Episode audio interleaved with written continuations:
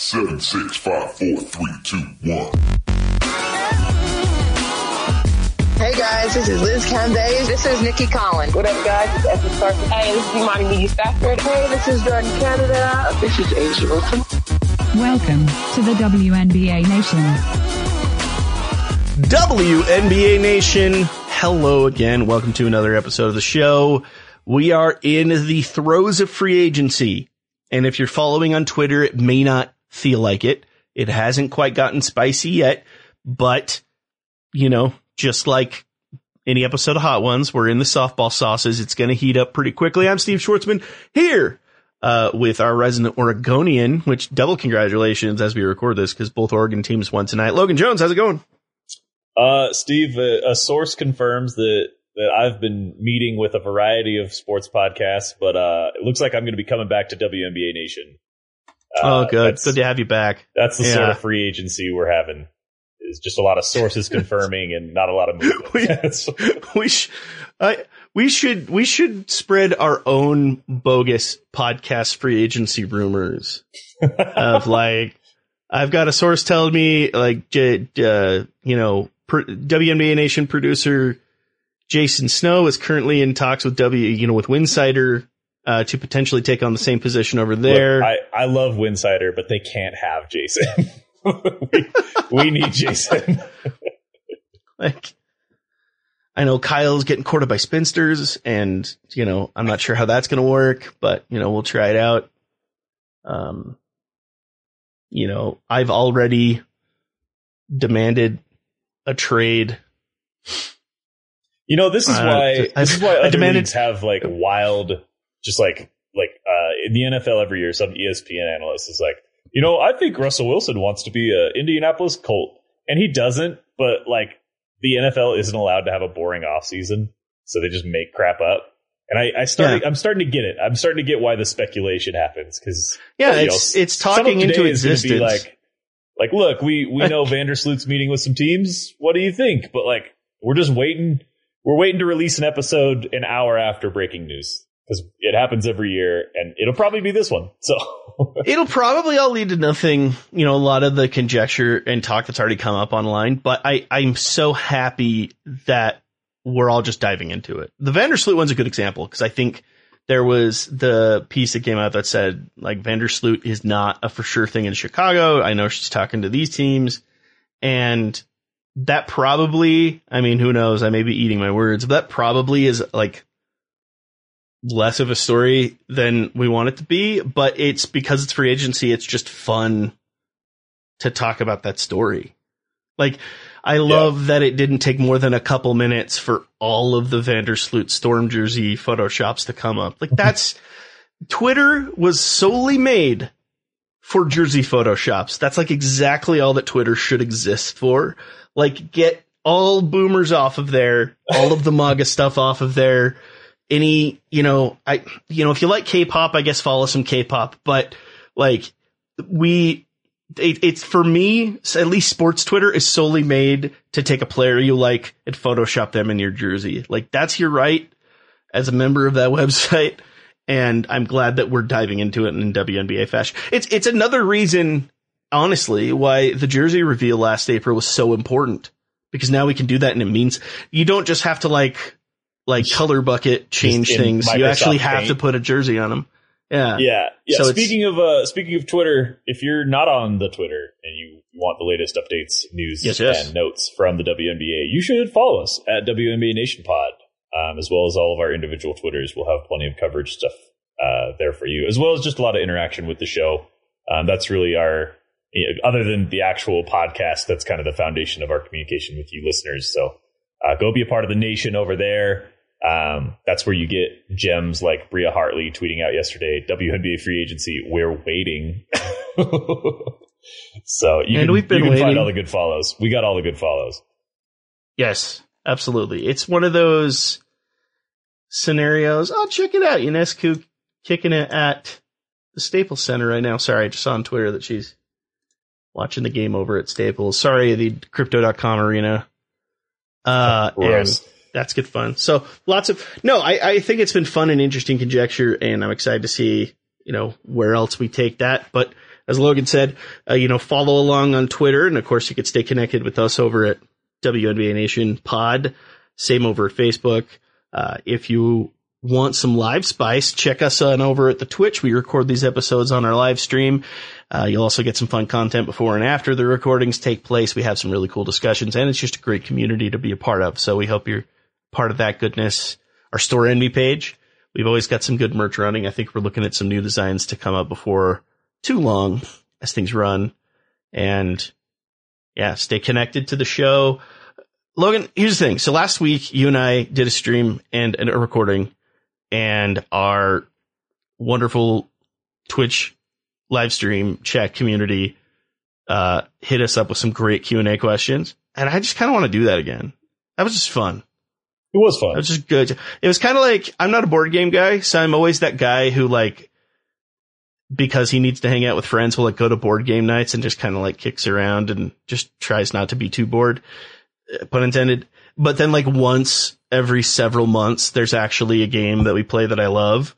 And then the next week we have board game night. I'm like, can we just do that one again? Like, I don't want to play like the 900th version of Munchkin. Can we just play that one game that I did like? And that's kind of how I feel right now. I think some good old fashioned Q and A and maybe, uh, maybe you're very into it because uh, behind, you know, behind the scenes stuff. You can see the chat chat right now, and I can't. So this is almost like a, a fancy reveal. I'm like secret. This is my Pepsi challenge Q and A style. Well, and it's it's fun for me because I get to throw things to you first, and then I get time to think about it while you answer. So I don't yeah, mind nice that to have some, at all. Some um, power in the scenario. If, uh, by the way, if you do want your questions answered and to interact with us on Twitch. I don't know if we mentioned before, but twitch.tv slash WNBA Nation. Every time we record Please. an episode, you'll find us streaming on there. Um, we'll usually send out a tweet we love to have you know that we're there. Um, so thank you for those of you who are joining us tonight on Monday night. So I know the Monday night football game was not super great. So hopefully we can fill your sports void instead. Absolutely. All right, well, let's uh, kick this in. I'm excited you, to, to dive some more, it. some more cues. Let's a some cues, unless you, you had some other business. No, no, this is open no, forum. You're at the podium. Let's go. The floor is yours. You know let's what? do this. Let's start with the big, like the meat in the center of the sandwich.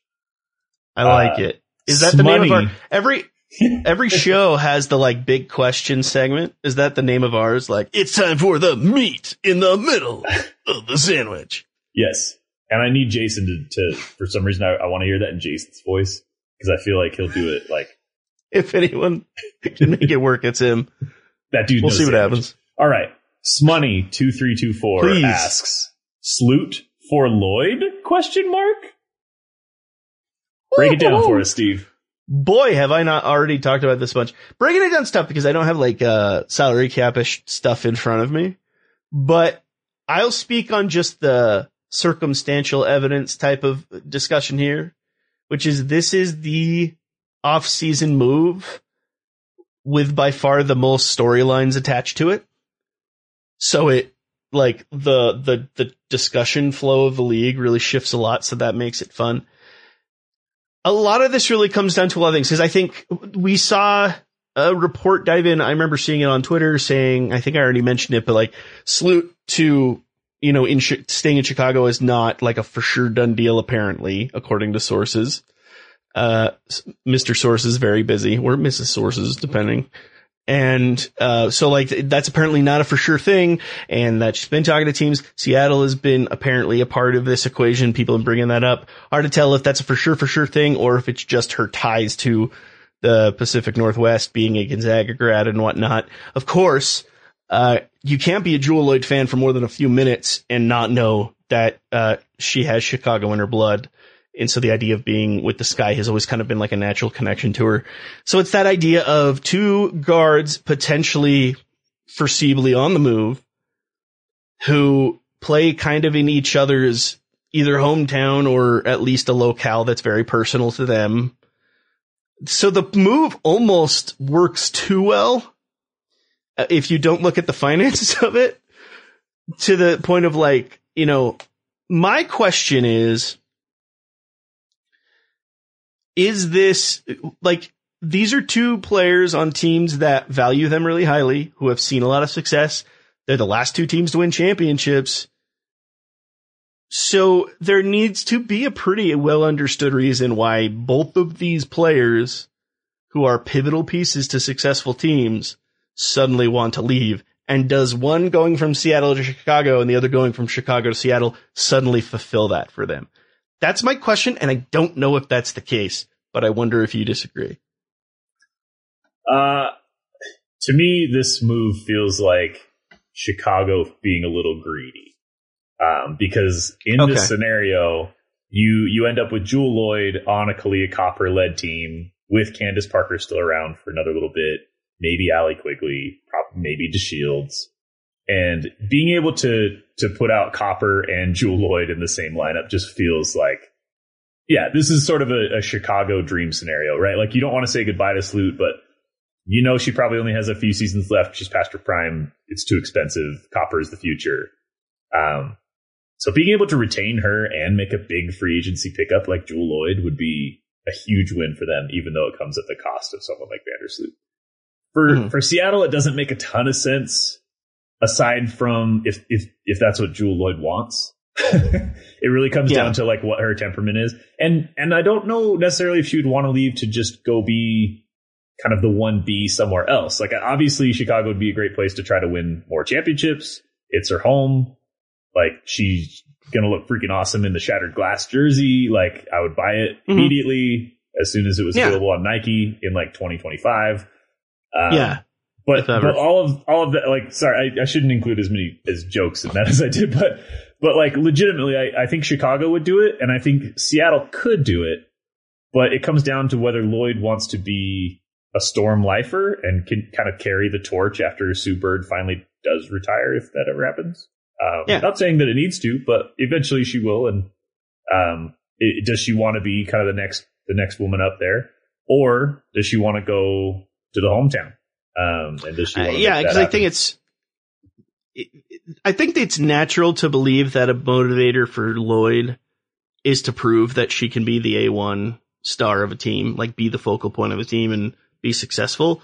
I'm not going to put words in Loyd's mouth, obviously, but I think you can piece that together by what you look at. That's an easy like observation you could make.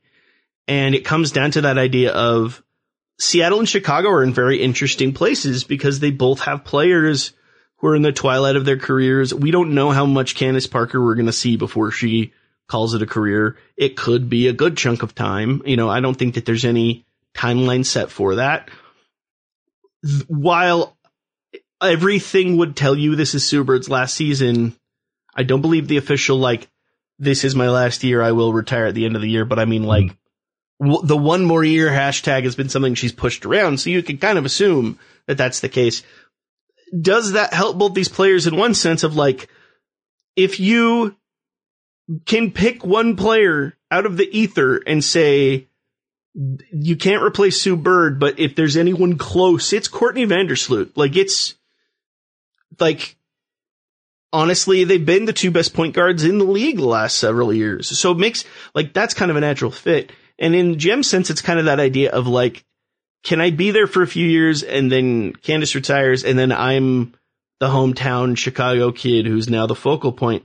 But you look at that and you go, when it comes to being A1, it's just, that's that easily can be copper. Like so, it's that's a harder. You know, I from your take, I see how it works for the team for Chicago. I don't know if it's fulfilling what's motivating Jewell, and I don't think Seattle is going to push that hard to try to make a trade for to work. Honestly, unless she really makes it known that she's ready to move. I think they're very comfortable saying like, that's an all-world player who will fit whatever scheme we have there's no sense in just putting her on the move unless there's a player that they're dying to get their hands on. And if that's Vandersloot, maybe I, it's so it's a hard take there, but I will say if you were to make one move that has some potential to happen that creates the most storylines, the most discussions and really kind of flips the face of the league the most and makes things really interesting heading into the season, this is probably the one. Uh, that aside from maybe like if Cambage just flips a table and goes to the fever. like she's like, F it. Like, like I'm going to Indiana and I'm going to just, I'm going to scorch some earth. Like, I, would, I don't know. Like, I would really worry about this. that's the decision that I would. I yeah, but isn't that like like you need that reality show? Like it it would be almost a like uh what's the I can't think of the name of the show, but I I just think it would be an interesting, you know, you would you would want all the all the video access you could possibly get of just life in Indiana for for Liz Cambage. But uh, I just I'm not. By the way, I'm not speculating that that even would ra- randomly close to happen. I just think there's some moves that are going to be interesting in terms of the storylines they create, and I think Sloot for Loyd could do that. It's hard to tell. That's a move that has to be almost contingent on the players themselves trying to manifest it, and I'm not sure if that's what's motivating them. So yeah, but we'll see. It kind of, I could totally kind of be wrong without saying, but that move for both Seattle and Chicago would also have cascading effects on the rest of the books. Uh, money wise, Yeah. in order to make that work, a lot of other good players would have to become available. You'd have you to might- facelift both teams quite a bit, I think. Yeah, you you might see players you didn't think were going to be in free agency suddenly talking to other teams and really shaking up the league. So for for the sake of our show, that's really fun. I I, I don't know if I see it happening, but obviously we'll keep tabs on that because I do think it's Totally. on on the list, right? Like we we do have sources confirming that Seattle are one of the teams inquiring about Vandersloot's availability. That doesn't mean a lot. That just means they made the phone call. Everybody should have made the phone call. I hope Indiana made. Oh man, But- who was it? Uh, I, I need. I should have like bookmarked a lot of these tweets, but I forget whose who whose point it was. Right when free agency kicked off, that says like, like Bree Stewart is technically an un- unrestricted free. Like she's listed, right? right. Like so, if you are one of the front office members of one of these twelve teams, do, don't you like have to make the call?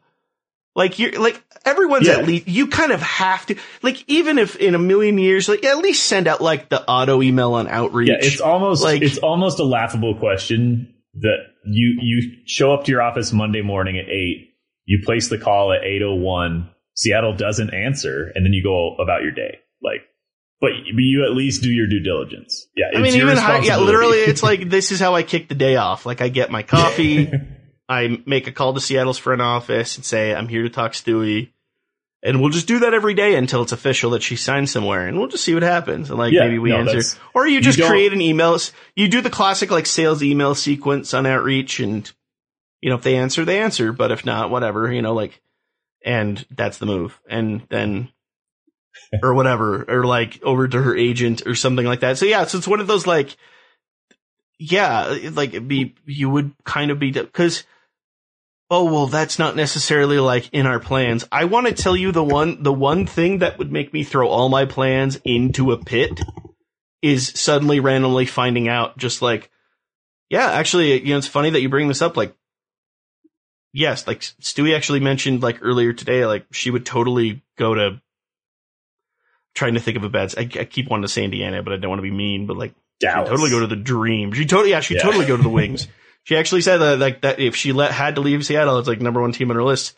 And they just never called because they were like, well, he's just, you know, it's not going to happen. Like, Yeah, don't don't let that be you. If you're a GM, don't let that be you. Uh, let's stay on. We got another couple questions in the chat. Let's stay on Liz Cambage for a second. Um, yeah, yeah. Cambage, of course, uh, she's played five seasons in the league. It's basically been in and out. Um, most recently, she's been in Vegas both the 2019 and the 2021 season. She's averaging 16 and 14 points a game in those seasons. She's a big. She basically starts every game that she plays. Uh, especially this past year, the the Aces were uh, the Aces handled their 2020 season extremely well without her present, but they were a better team with her on the floor last year. Uh, it was pretty obvious. They went 19 and six in games that she played.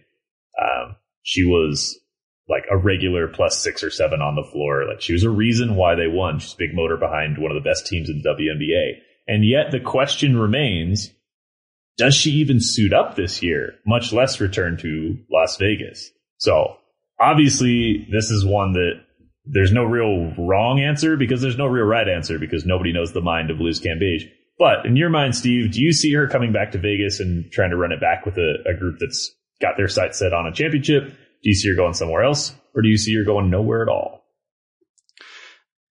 If Becky Hammon calls in to Liz Cambage and sits her down and says, you like we are getting our, ourselves ready and primed to finally make a run. Like we're finally going to bring this hardware home. We're going to make this push and you are a key part of it. Like you are such an important part of it.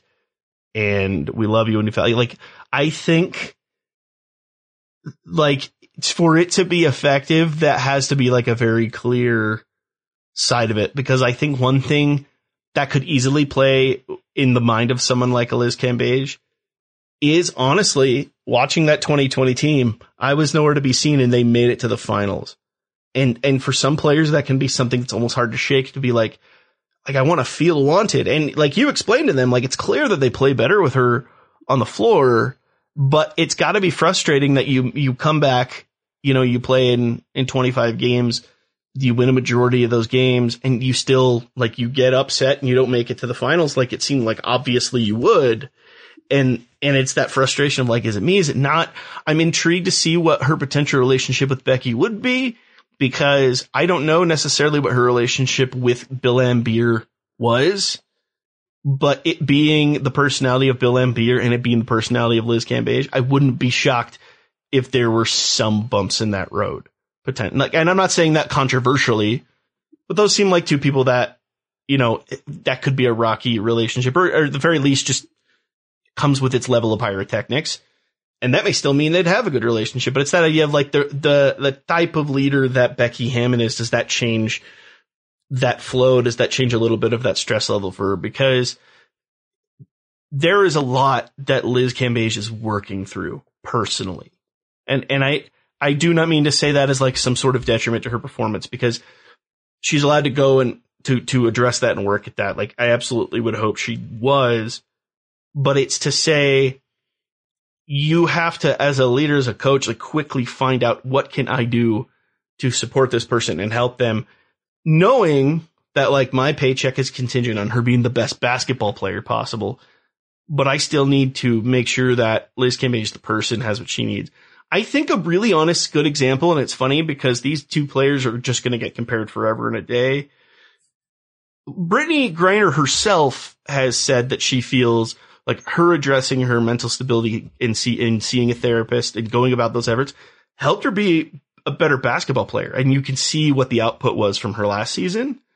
And, you know, I know Liz has been very outspoken about her mental health, which is, you know, very strong of her to do and it, it gives you that insight of if she's in a place that embraces and lets her support that and, and help that, do we see that consistency of a player who not only can put the product out on the floor because she can, for goodness sake, she's explosive whenever she's on the floor, but do so with the balance and confidence of someone who can play frequently. And it comes down to that question of like, and I'll kind of pose this to you. I don't know if this is a, like a weird double question, but like, is the year off for Liz a, like a strategic thing that maybe she should do, like for her own sake? Or is it, you know, we just need to figure out how we can help weather that storm because it's that, yeah, I, I agree with you of that tough case of Liz could legit, there's so many directions she could go.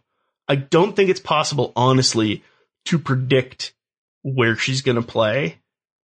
And I don't even know if Vegas is the most possible thing on that list because I just don't know if anything feels probable. Like it could just be a w, like an NBL thing and she's not in the league anymore. I don't know. And so I think a lot of it comes down to the best leverage that Vegas could give her right now is to make it very clear that with this big change in leadership, like she is still very much a part of their direction and their trajectory. Like that's not going to be forgotten anytime soon, but I don't know. This is the longest way I've ever said I don't know before, but I don't know. It's there's so many questions because the thing with thing with Liz, I think there's a lot that you have to balance in working with that that level of an individual. But for a lot of people who question people who have certain quirks and personalities and saying, is it worth it? When you watch her on the court and when you watch how fluid, especially that offense is in Vegas with her on the court, it is worth it if you can figure out how to do it right. because it's it's that classic line we always quote from Miracle of just like, well, people have said her game's kind of been off since this, that, or this, that, the other. It's just like, well, have they seen her game when it's on? Like, it's it's when if you can find a way to help support her so that she can focus on basketball when she's on a basketball court, you make that effort. I, yeah. She makes any team better under any circumstance. Yeah, that's absolutely where I'm at. I this one's hard for me to answer both because we don't know where her head is at and because she's such a unique player. Because she's such a unique person. She's got so much presence and personality. I I truly don't think that she needs the WNBA in order to be a star. Like she's she's got her DJ thing and she's connected to enough people that she can do whatever she wants. And frankly, Vegas has proven they don't necessarily need Liz Cambage to be a successful basketball team. So neither of these parts need each other, but I, I think this is a classic case of they are more when they are together. And I, I maybe this is just wishful thinking, but I, I think they can both benefit so greatly from being with one another. I think another year in the WNBA for Cambage would do wonders for just her her status among players, whether that's statistically or just another year in the All Star game or anything like that, where she gets more exposure. I think is good for her, and she gets to prove that. I mean, we just had a kind of a renaissance year for Brittney Griner, and the year of the big kind of.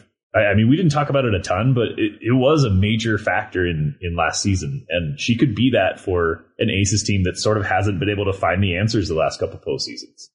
And boy, if she could come on and give a Griner esque performance in the postseason and lead them to a championship, suddenly it's not just the A'ja Wilson show down there. It's hey, this is this is another classic, you know, pairing. It's the A'ja Wilson and the Liz Cambage show.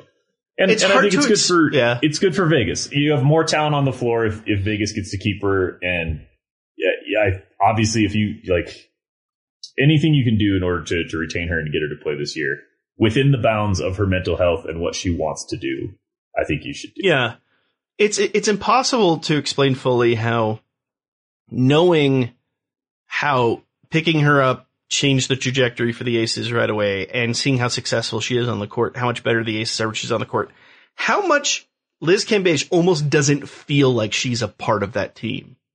It's hard to explain, but it's almost like when she's there, it almost feels like one of those, like it's a feature or a, you know, it, you know, it's like one of those like spectacle type things. Like you get, like, but for some reason, when you think of like the core pieces in Vegas, she's almost, it's almost, this is the dumbest comparison, but I'm doing it. It's like you've got a core of the Power Rangers and then there's the green slash white ranger and then that's, that's Liz. And it's yeah, like, yeah, she's there um, and she's a part of that crew and, and we're fighting the same fight and we're all a team, but she's got her own Zord and she has her own morphing sequence and she like has her own talent level and like it's it, and I'm not even that's not Liz's doing. I'm just saying from like an outside looking in perspective, it almost like for some there's something about the situation that like feels like I don't like in like when I think of that core squad, she's there but she's not there there. I don't know how to explain it. And I think it's important that if if Cambage staying in Vegas is a part of the, the trajectory. And for the record, I hope it is. That to me is the scenario I want most to happen is I, Becky Hammon has to sit down and make it clear, like, what do we need to do to make sure that this family very much has you a part of it? Like that, like that on paper and also like in the heart, like you are very much a part of this circle. And yeah. like, you know, it's, it's a, like, like you're on the team, but like you're also in the group chat, like very much a part of the crew. And so yeah, it's, it's hard to explain, but I think that's a part of it. There's this connection that they can make further that I think could only help. But at the same time, the interesting thing is like there's so many directions she can take. And right now, uh, you know, to pull a line from, from Sting in 1997, the only thing that's for sure about Liz Cambage is, is nothing's for sure. like it could be anything. I I wouldn't be shocked if literally like we're like, is she going to go to Vegas? Is she going to go to L.A.? Is she going to go to New York? Is she going to go play in Australia? And then all of a sudden we find out that she's starring in a Marvel movie, like, and she's going to yeah, do that yeah. instead. The, like the nothing's off the table for, for sure is she has a really particular you know filter of teams that she would play for. There's just some teams in the league that she's not she's not going back to Dallas, right? She's not yeah. going to go be in Indiana. Although a great comment in our chat just mentioned a little while ago that um, they would pay so much money to watch Liz interact with Marianne Stanley. Uh, which yeah, for yeah, you know, like I would, I would, it's, I would actually like get on TLC to like get them in a house together for a summer. Yeah, to me, like it would. It's a coin flip trying to decide whether Liz comes back and, and suits up for a full season in 2022. But if she does, it's a 90% chance that it's for Vegas. I, I don't see her going. I I think I wouldn't be shocked if some of the moves she's even made on social media of like, I'm here in LA right now. Hmm. I'm over here now. Hmm. I think a part of it is just let's up my leverage with Vegas. Like I think I, have seen a lot of in the, all the nothing that's happened, and a little bit has happened enough to tell me like I lean towards seeing her on the court again this year. But I just, like I said, there's just, it's insane how every time I think of any whacked out scenario with Kim, it, feels possible. And you're correct in that, like, it's been made pretty clear she wants to play at a premier market. So basically, like, Vegas counts in a way, but you know, like your LA's, your Chicago's, your New York's.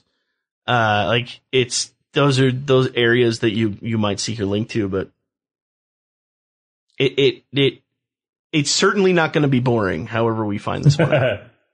That's true with Liz Cambage always, and we love her for it. Uh, yes, all right, yes. Steve. A couple questions from the chat. Uh, these are just going to be quick hits. We don't need to take a bunch of time sure. on these because there's a couple of them. Uh, but it's where do you think X will end up for a couple different players? Um, so I'll prime you first. this is with, bad. I'll prime you first with Steph Dolson, uh, who has narrowed the search down, or at least has met with the New York Liberty and will meet with the Vegas Aces and the Atlanta Dream, as well as a potentially uh, just a potential return to the Chicago Sky. So once again, that's New York, Vegas, Atlanta, or return to the Sky. Where I mean, where do you uh, what where how why where? if I'm if I'm Steph and Sandy Brondello gives me the absolute guarantee that Sabrina Ionescu is in, in full health and ready to play a full season, I go to the Liberty if I'm Steph. That's my move.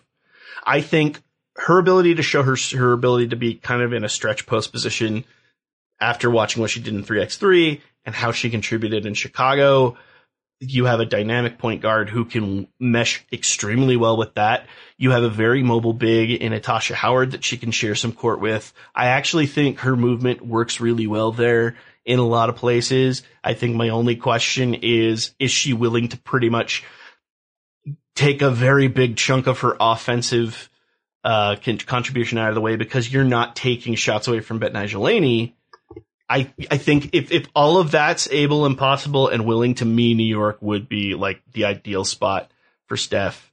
Um, again, I'm prepared to be so wrong on all these predictions, and even if they're not speculated, if you throw me names, you might need to give me one or two teams to just choose from, because like I may end up accidentally saying every team to the Liberty because my brain is fried, and I'm just like all of them, like send them there, like yeah, it's it's nuts. But like honestly though, as I look at it in my head, I could see her fitting in well in New York. Uh, I've been critical of Dolson in the past. Uh, I uh, haven't been shy about that. She had a really good year in Chicago. Numbers wise, it didn't look like it, but she was a good piece of that team. Uh, if she wants to be back in Chicago, it makes total sense to stay where she's at. She has a good yeah. role carved out there. She she likes who she plays with. If if she's happy, she should stay. If she's gonna leave, man, you've got a team in Vegas that could really use her. And and to your point, there's a team in New York that could use her and is on the rise. And I totally get the appeal of being yeah. in New York City but market and wearing the if, surf green. But if Vegas if Vegas makes the books work for a Steph yeah, if, if and Vegas also Liz, the money, if they can if they can yeah. make that happen on the books, I think it's huge for them because that's someone who at the very least um, if you're sans Liz Cambage here and there throughout the season, if you only get 25 to, you know, 23 to 27 games or whatever out of Liz Cambage, that's someone who fills those minutes to at least a good level yeah. to maintain things well for them. And it's interesting because coming into this last season with Steph, my biggest frustration with Steph Dolson was spacing and movement. And after I think that training with 3x3 it's completely revolutionized her sense of spacing and her court awareness. And it's like she very much she had a good basketball IQ, but she got like that Shane Battier esque basketball IQ of just like it really changed things big time for her. And now it adds sort of flexibility. So like, yeah, if, if, if Vegas can somehow make the books work, I think it's a totally cool move to make. Yeah. I, you in, know, I wouldn't, I wouldn't hate order, that at all. I think player priorities are generally summed up by I want to win, I want the bag, and I want to roll on the team. And if Vegas can offer those things, I don't. I, I think anybody in the league would be happy to join A'ja Wilson and that Aces team and Becky Hammon and like you know you're going to be in the playoffs. You're likely to be high up in the playoffs, and there's a good chance that if if you're a key contributor, you can make a good run. Uh, the other one that people are asking a lot about is Courtney Williams. We're we know Courtney Williams isn't returning to Atlanta, Golly. And there's plenty of teams that could clear some space for her because she's probably she's she's one of the key free agents right now that isn't going to be one of those like 200k type players. You might be able to get her, you know, for for the right price, and th- there's a lot of opportunities for Courtney Williams to have kind of a comeback season after not much of a, a notable year last year. Where do you think she goes? And and to me, this is also a, a kind of a double sided. Where do you think she goes where she can be all star Courtney Williams again? Oh man, you freaking would. I golly. Man, ah, like I'm like mad at myself right now because I'm trying to think of this is such an interesting case because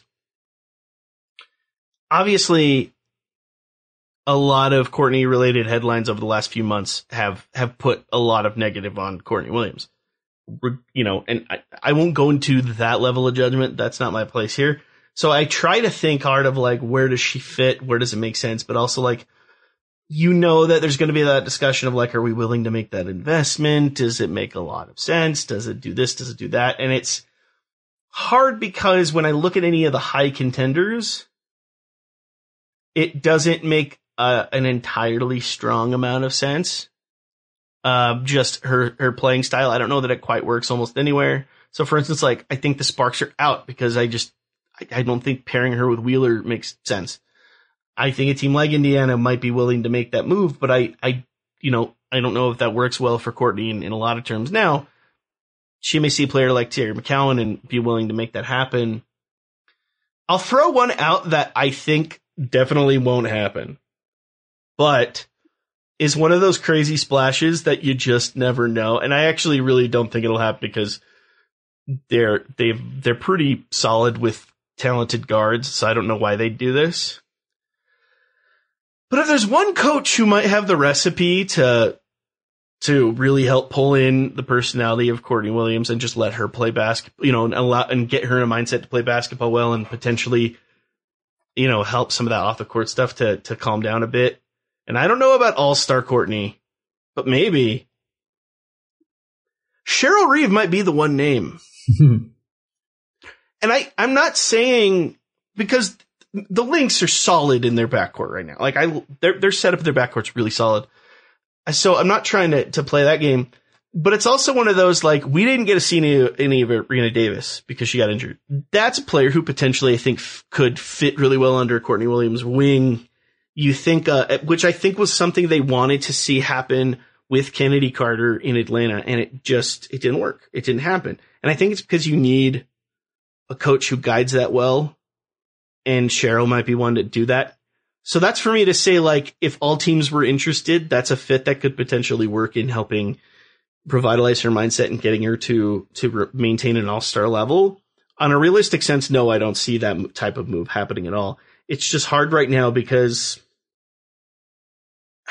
there's a hand. To answer your question, there's a handful of teams she could contribute on and do well with, and I don't know if there's a team where the fit of helping her be at an all star level is, is, is, just quite there. Like it's a hard, like the answer on a narrative standpoint before la- this last six, seven, whatever months probably was Atlanta. And that, yeah, that's the point I yeah, wanted to make. Was that's the actually, hard part. Is like, yeah, that yeah. was the spot, and then it kind of didn't. It just didn't work out. Yeah, she she's 27 years happened. old. She she turns 28 this year. She she was an all star just this year. This was her best season. Um, but uh, granted, a lot of those numbers did come in losses where she, she, her rebounding was up, her assists were up, her points per game were up, but also just her involvement in the offense and touching the ball more than she had in her career had a lot to do with that. I don't know if she necessarily took a step forward as a player so much as they leaned on her because there wasn't a lot of other talent in Atlanta and they were trying to come back in a lot of games. She she tried way more threes than normal, three point percentage. I don't think was particularly grand. No, yeah. it wasn't. Um, she was under 40% for the year, but like it, she was just more involved. And I, I think if a team, I think there are opportunities for a team that already has a lot of talent that like, I, I think she can fit somewhere. I, I don't know how to make the money work because I think she's young enough and was just coming off an all star year that she's going to want more than teams might be willing to pay. Um, mm-hmm. But it is it is an interesting question. And to your point, I had the exact same thought. Where on paper the best fit is Atlanta, um, but personality wise they have to you know they have to move away from her. Which by the way I think kind of stinks because I I like Courtney Williams and I like that she has an edge to her. And maybe there are teams out there that need that. So uh, one one last one. There's there's a couple other questions in the chat, but since we're on this trend, there's one last one. Where do you think yeah. Angel McCoughtry? Where do you think Angel McCoughtry's going? Who? Angel McCoughtry. Man, first of all, it really sucks that we didn't really get honestly like a full run Vegas. No, we never really yeah. got to see what Vegas McCoughtry could pull off yeah, if you're if you're a new listener, or uh, honestly, if you're a listener as of like 2019, Angel McCoughtry was in the league for a long time, doing a lot of good things with the Atlanta Dream, like 20 points per game every year without fail for the Atlanta Dream, um, but just couldn't get through the playoff. Like famously, is one of those players that just like couldn't put together a deep run, um, but was a bucket getter and a big time scorer. Um, last year in Atlanta was hurt, played one game, didn't, it was just a lost year. 2020 was really the only time we got to see her in Vegas. She played 20 something games. It was okay. And then she was out again in 2021. So she's played one season in the last three, and it was the one where they were in a bubble. Yeah, it was. So it's hard to like put a finger on. We never really got that full run. And so there's a part of you that says like, maybe sticking it out there, like it could work, but if the assumption is that the experiment with McCoughtry moves her away from Vegas, I'm just gonna go with my gut, and I think I'm gonna go with my gut on this because I, ha- I actually haven't looked into much of the conjecture on like where what what are good landing spots, what's what's gonna look like.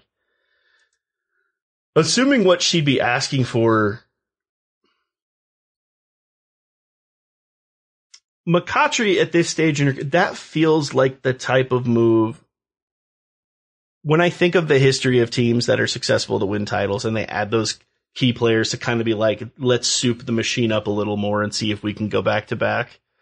McCoughtry's actually a move Chicago could make to do that in mm. a hmm. way of like, can we, very similar to when Seattle picked up, um, Rene Dupree or Candice Dupree.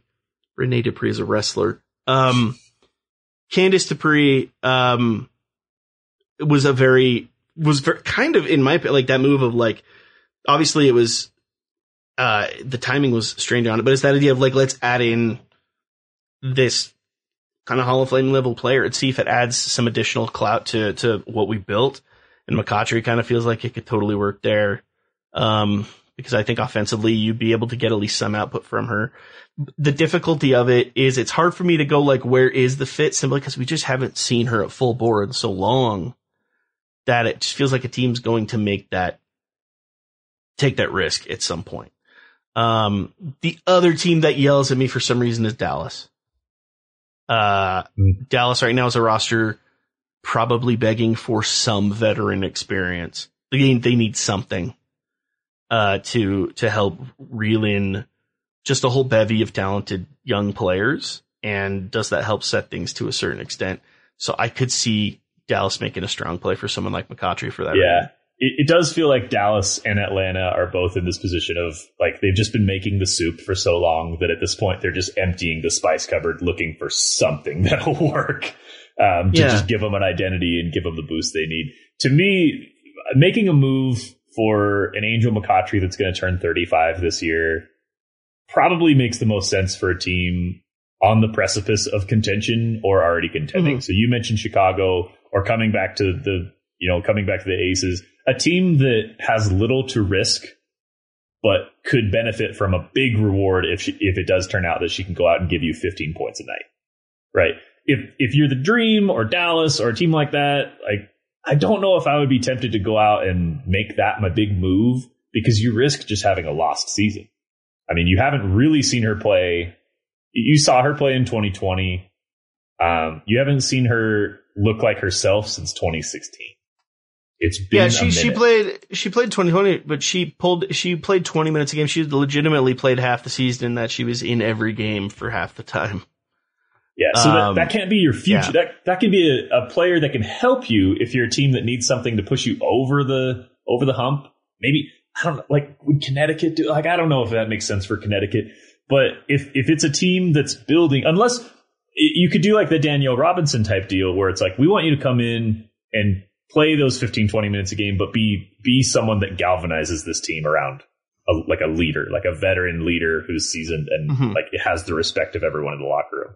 That's worth paying for if you have talent that can go out and score points. Um, so maybe a team wants wants her for that reason but it, it's tough. I if you were a, a team that was looking to acquire you know your your every team in the league right now wants their Jewell Loyd or Kahleah Copper or you know you want the the sure thing player. And going going for a veteran that isn't a sure thing but has potential to to maybe have a couple good you know years of just being able to get to the basket and put up points um, it's enticing. It's enticing. And I and I get it. So that's a good question from the chat. I, that's not one that I'd really thought about a lot because I I guess I just assumed that Vegas was going to pull her back in but you could see her go back to the dream. You could see her go to Chicago.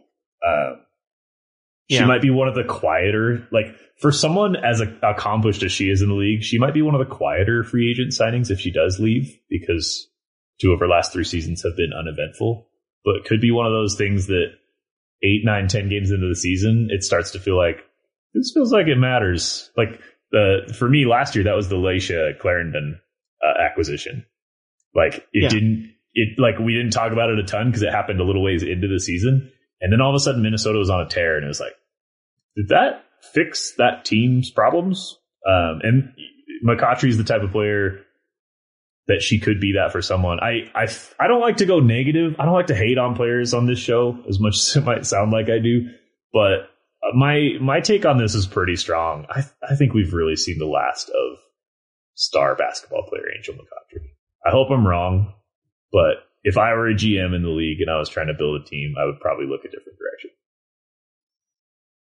Yeah, and that's where it comes. It just comes down to what is the value point that you're looking at, which is why Dallas popped into mind of McCoughtry's a great player to sit in between uh, Marina Mabrey and Arike Ogunbowale on a team bus and and a Charli yeah. Collier and just yeah. like lear- like learning tree oh, time. That, yeah, a, yeah. That's where like can she still put in quality minutes as a basketball player? Sure. I don't know if all star level game takeover Angel McCoughtry is there, but it, it, comes down to the fact like she can still contribute well on the floor, and then I think her her brain is going to to act as a really strong leader on a young team. I just think that would be a good fit, but I'm not sure what McCoughtry. You know, if she, if she's pretty hungry for a ring, there's options but I think right now, like the main option might be like just seeing if Seattle or seeing if Vegas could do anything to, to keep her keep her running there.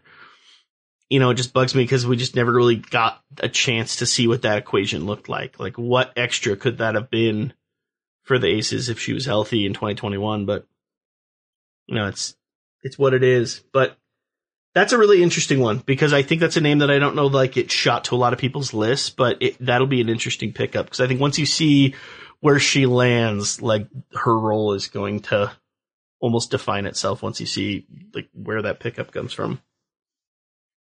Perfect. Well, I've got a college question and then a nonsense question that I'll tack on to the very end. But uh, we've been in the WNBA this whole time. We are going to touch on college really quickly here before the end.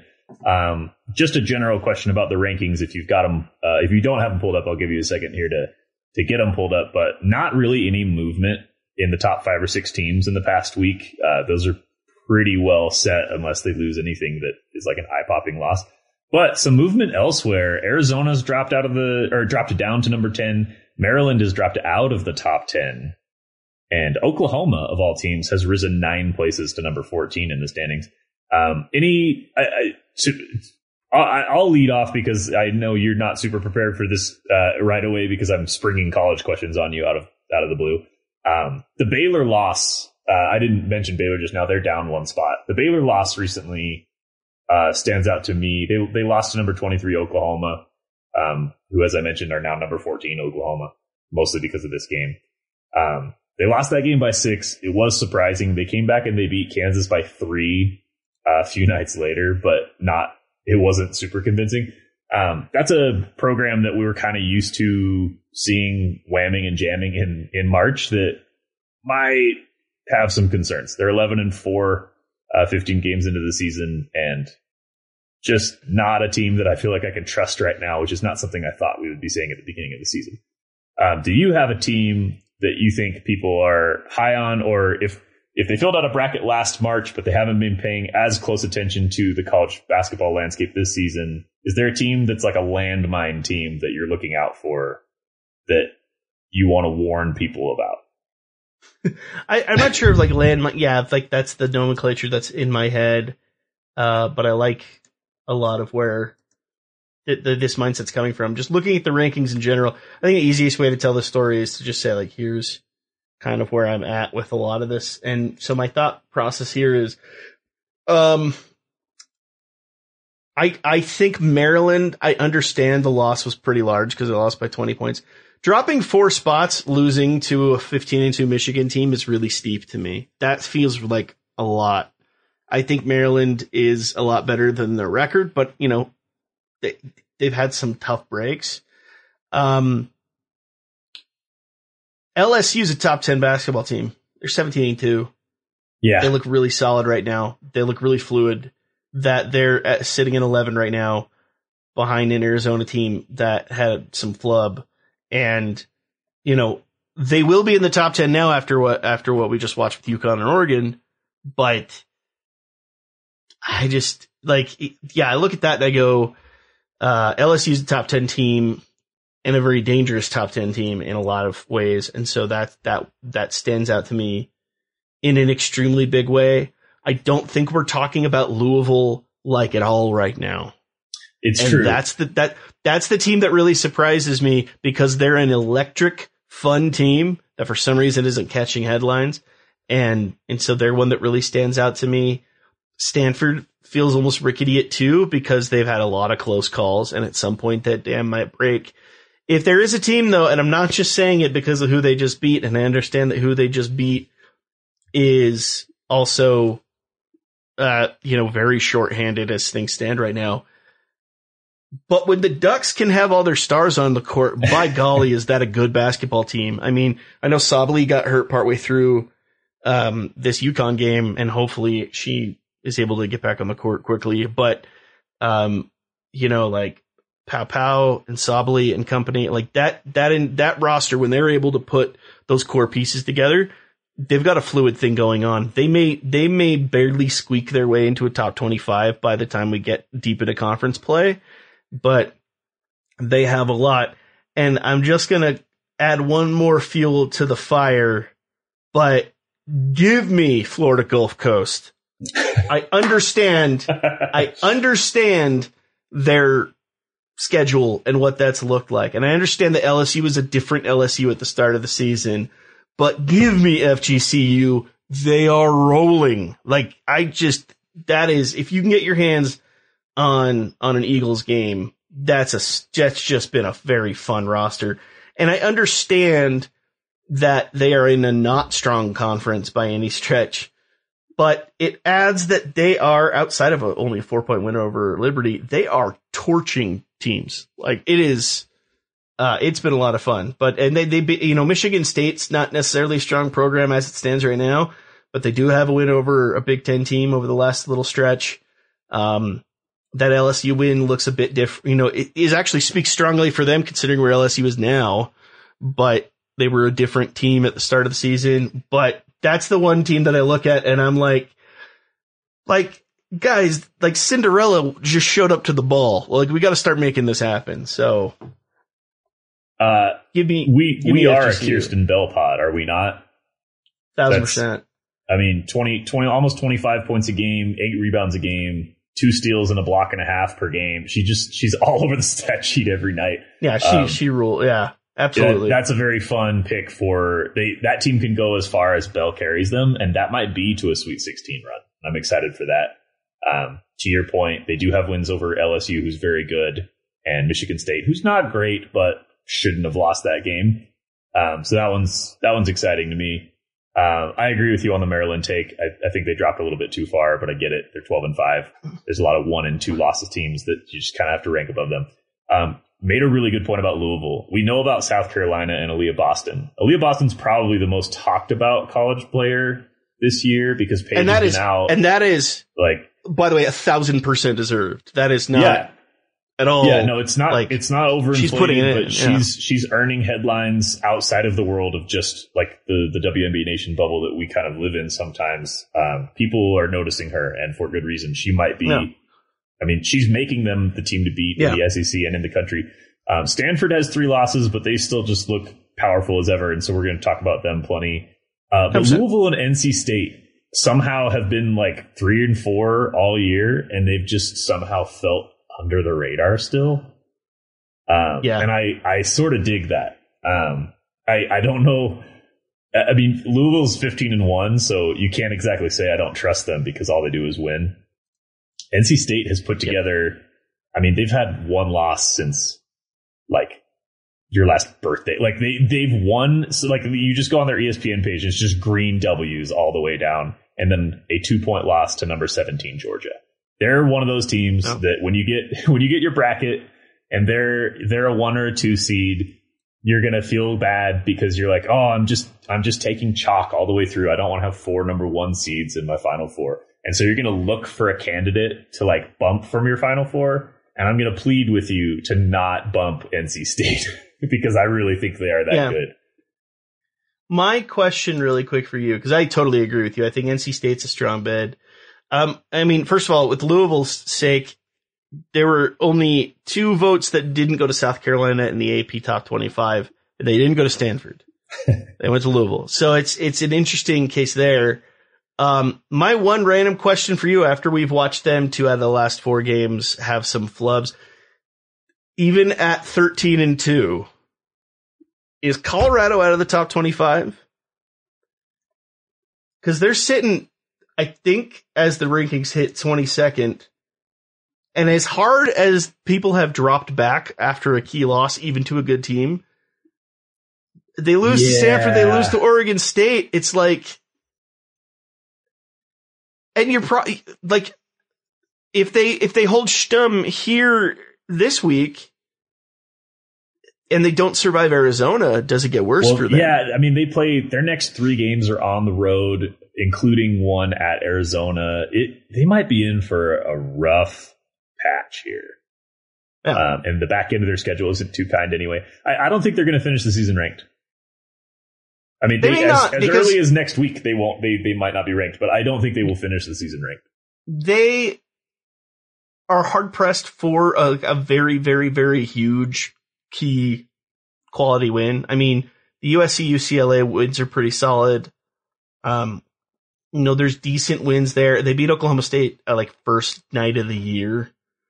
Uh, but yeah, it's starting to feel tough on Colorado, who really felt like they were going to be. Yeah, they, it's funny to say this about a Pac-12 team, but they were very much a Cinderella-esque. Like this is the team we never hear in discussions. Yeah, well, and they were the last rolling. remaining unbeaten, and so I think there was some momentum being generated with kind of that narrative. But now they've they've yeah. dropped on to Stanford, which no one's going to hold against them because Stanford's amazing, and then a postponed game against Cal, and then they lost at Oregon State, which is like uh, eyebrow raising.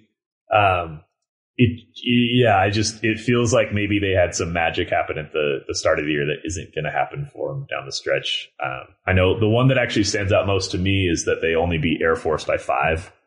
Um, so, uh, no disrespect to Air Force athletics, but I watch a lot of Mountain West basketball. We and, watched uh, enough. I would say we watched enough Mountain West ball to know that that's if, a. If you're going to contend in March, that should have been a comfortable win. You need to be beating yeah. the Mountain West by more than five. So, yeah, that was a that was a good wrap up of the college. I I, I yeah, know a lot of uh, fans who listen to the show don't have time to watch every single college game, and I like catching everybody up on the landscape there. Uh, we got a final question in the chat, and then we'll wrap a we'll put a bow on this one. Uh, it's a very it's a very simple one, and I don't know if you've got fiery takes on this or not. We haven't talked about this yet. Uh, okay, Steve, do you Wordle? I do Wordle. Uh, that's that's how I start. That's how I start my my day. Like every morning, is I what happens is I wake up. I might go to the bathroom. I might take my pills or something, and then for some reason I go on Twitter autopilot, and it's always like Wordle two twelve or something like that is trending, and I'm like, right, and I like fly over and take care of it. I don't tweet Wordle. I don't sh- throw up my yellows and my greens or anything like uh, yeah, that. I don't. I don't do that either. Um, I am on a 12 day streak of like I started 12 days ago. I've only had one day that I've missed, but I've I've so far not fallen short. I haven't fallen short of nice. uh I think I went to 5 rows one time. Otherwise, I haven't fallen short of 4. But I have a feeling that my luck is going to come out soon. I did see there was someone online, I forget who it was, that like uh, put together the like ultimate strategy and apparently uh, people have tried it and like totally it works because they're like the strategy for Wordle. For anyone not listening, by the way, Wordle is basically like reverse Boggle or something. It's like you, there's a five letter word that you have to guess in six tries, and the way it works is that you don't get any like clues at the start. It's just a blank screen. So you do any five letter word, and it will tell you what letters are straight wrong and then yeah, what are yellow, just, which means you got the letter, but you but didn't get it in the right spot. Yeah. And yeah. then green is you've got it and you've got it in the right spot. And then you just, based on what you know, you just guess and guess and guess until you either get it right or after six tries, you're done. Really basic. A lot of people know the Wordle, the Wordle game by now, but it's really, really basic stuff. But the thing is like someone threw out that strategy of like, you just need to get as many consonants and all the vowels taken care of in the first three rows, and then you're good. So, and, and you need to make sure your consonants are like the most commonly used consonants. So they literally said like these three words in the first three rows every time will guarantee you get it right. And I've avoided so that every time because that's not that's fun horrible. to me. That's yeah, I, yeah, that's the the people trying to ruin baseball are out there like, here's how you win Wordle every time. Like, that's not why I'm trying to do it, right? Like mm-hmm. I'm doing it because it exercises yeah. my brain and because I'm a writer. Like that's so yeah, exactly. it's fun. It's fun to, thinking of like yeah, it's just fun thinking of words. I don't know what yeah, it is. I had to. I, I, saw a tweet from our, our, mutual friend Tristan Boyce who tweeted his like his squares out, which is a, like a thing that people do. And I was like, explain this tweet to me like I have no idea what's going on because I did not. And he was like, oh, it's a word game. And I I've played it I, have missed a day, so I'm, I'm a little annoyed because I, I am I'm seven and zero, oh, but I don't have a seven day streak because I missed a day in there because I forgot to do it. Yeah, because uh, I'm, I'm twelve. But, I'm eleven and zero, oh, but I missed but like one my, day, so I'm, yeah, I'm eleven my, for my twelve. Brain, it, like for like five to ten minutes a day, I just love. I love what it forces you to try to figure out. Like I just love games like that. And I, as soon as I did like a like a Google search for it, I was like, like, is there an app for this or is it just the website? The first thing that came up was like news stories, like New York Times is like, here's how the strategy behind the fastest growing internet game. And I was like, no, no, no. The point is not to win. The point is to think for five minutes a day. That's the thing. What I like about it, and I like how we're going deeper into this than possibly some of the actual basketball questions we got, is it's not an app. It's not just like a, it's not a trivia crack or something where you play a bunch of games. You like, you play a ton it's a it's on a web page, and I hope that doesn't change. I know there are a couple like cloned versions of the game that are on apps, um, which is kind of cheap. So I hope people don't don't get too into that. But like, it's on like a web page, and it's one puzzle a day. It's and everyone takes the cool part about it, and why it's trending is everyone wakes up in the morning and takes the same puzzle. It's like it's the closest we're ever gonna have to like the Sunday crossword. The, like, I was gonna say it's like the crossword culture that yeah, used to exist. It's it, yeah. we don't that's that's kind of dying off, and now we kind of get a little bit of that where it's it's the same puzzle every single morning. We all have to find the same word, and that's why like I've never clicked on the trend once because like what fun is it uh, to find the answer? And luckily, I, I'll click on them sometimes after I've done the puzzle, and it's actually really hard to find what the word is because I think a lot of us are trying to be like, there's no fun in ruining it for everyone. Uh, cause like at this point I've been doing it every day and it would almost piss me off to be like, dude, like this is like, I actually have a reason to get up in the morning. This is nice. I, but like, I, I tell you this, uh, Steve. Yeah. You, you mentioned that you haven't had a, you haven't been down to the sixth, the sixth row, which is the final. You get, you get six guesses basically to get the word. Um, I've I've been down to the sixth row once, and it's like watching your baseball team play in the wild card game.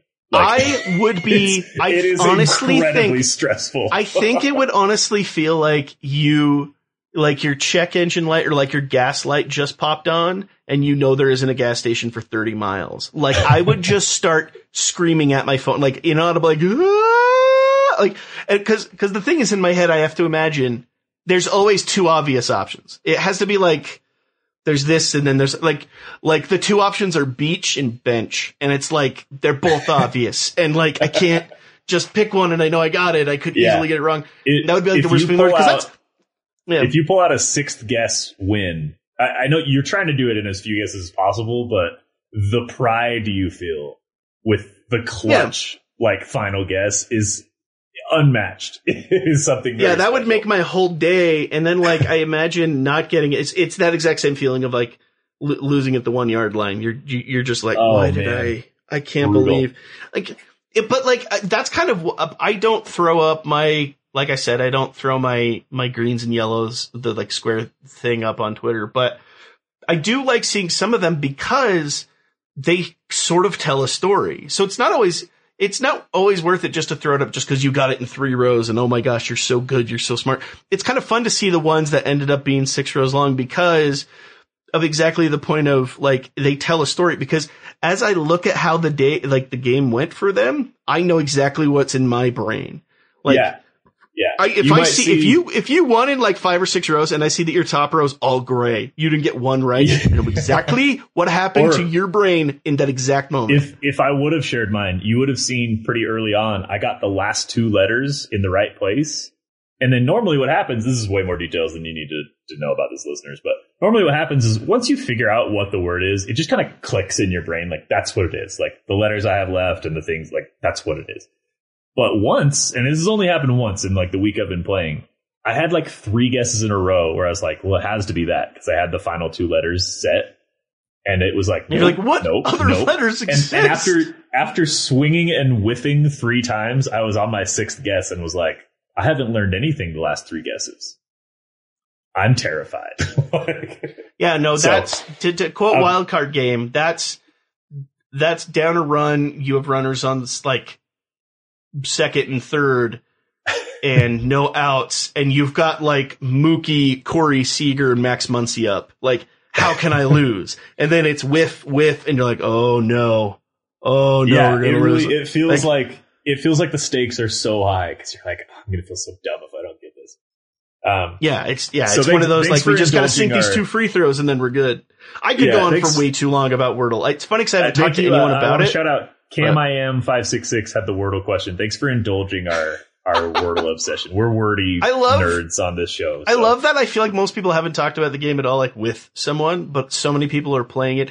It's similar to that, like the most parasocial, like like out, like in the world environmentally social we are without saying a word to anyone about anything.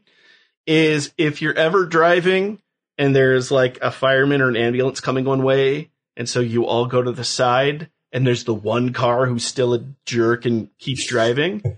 we all know exactly how we feel. We all know exactly how the conversation would go if all of us in our cars got out and talked about that guy. It's that one conversation like we all know how that goes because we all know how we feel about that dude, and that's brutal to me. It was like I feel like I'm I'm a part of a community and I haven't even spoken about the game just because I I see people's responses to things and I'm like I get it because that word was hard. Like who would have thought of that? And Yeah, I, I, I enjoyed tacking that onto the end of this uh, very basketball centric discussion. That's that's a little yeah. special extra for you guys for getting to the end of the episode. So, yeah, uh, if you haven't played was, it yet, go go see what we're talking about uh, after you're done following us on on Twitter and twitch.tv slash WNBA Nation. Feel free to to pop over to Wordle and enjoy. I, I just know that producer Jason probably is just learning about it, and then suddenly is going to send us daily screenshots of him getting it in two two rows every day. So that's going to be. I, I wasn't. That, that's what's fun about having a resident genius on the squad. One but, that I got in two rows. And I, I didn't share it because I was like, I don't want to be that guy. But I was like, that's cool. pumped. I haven't noticed if anyone's got a hole in one yet. I, it's had to have happened. It just out it, of the blue, I, maybe, threw yeah. up. And and if just one if person went happen, like Apple, and then it happened. But feel, feel free to tweet it from the show account if that happens. If, yeah, if it. you if you get a hole in one, you should win some amount of cash from the website, even if it's just like here's a fiver to Subway. Yeah, tag. That should be like a. You know what it should be? If you manage to land a hole in one, you it literally do it uh, mini golf style, where if you get a hole in one, and that's what I'm calling it, if you happen to just flat out in the universe guess row one, which means you got it with no clues, you just happened to put the word down and it got right you should be allowed a second game of Wordle that day. Like, like it's you're the one person who's ever gotten a second game. like, oh yeah, go ahead, you get a free game, you can go again. Um, golly, oh, that was a good way to close things out. That's uh, that's a fun 15 minutes of Wordle to go with our five to 10 minute discussions about basketball each other way. But um, I suppose with that, that's really everything. Show anything else you wanted to jump onto the agenda, Logan? I think we're that's it. Pretty man. well ended up uh, here if if anybody knows who's going to be coaching in Phoenix this year, please let us know. Uh, nobody knows. Yeah, that would rule. So that would that would pretty much be great. Be very nice. Uh, well, I guess with that, thank you so much for checking us out. I, I know we'll have uh, another stream. It's looking like Wednesday coming up around the corner. Free agency should be picking up before long. We're hitting the end of January. Conference play in college ball is about to get really huge. So there's a lot to be excited about, and we'll be right here to chat about it with you. Oh, by the way, the Olympics is in like two weeks. Oh my gosh. so I guess I imagine we're gonna have some Olympic chat as well because we've got some women's hockey and all the other stuff. If you have Olympic topics you want to hear about, hit us up over on Twitter at WNBA Nation Pod. Let us know if there's any specific sports or if you players know, events you want to look out for. But if you have contact info for any of the the twenty, what is it, eighteen uh, women's Olympic hockey gold medalists, you could put us in touch. That would be great. because that's probably my favorite sports team of all time. that might be my favorite. It's, it's it's like a top three sports moment of my lifetime. I could say that out loud pretty easily. That said, we'll be around to talk about all of that. And until then, thank you so much for listening to the show. I'm Steve Schwartzman. I'm Logan Jones. And we got you next time.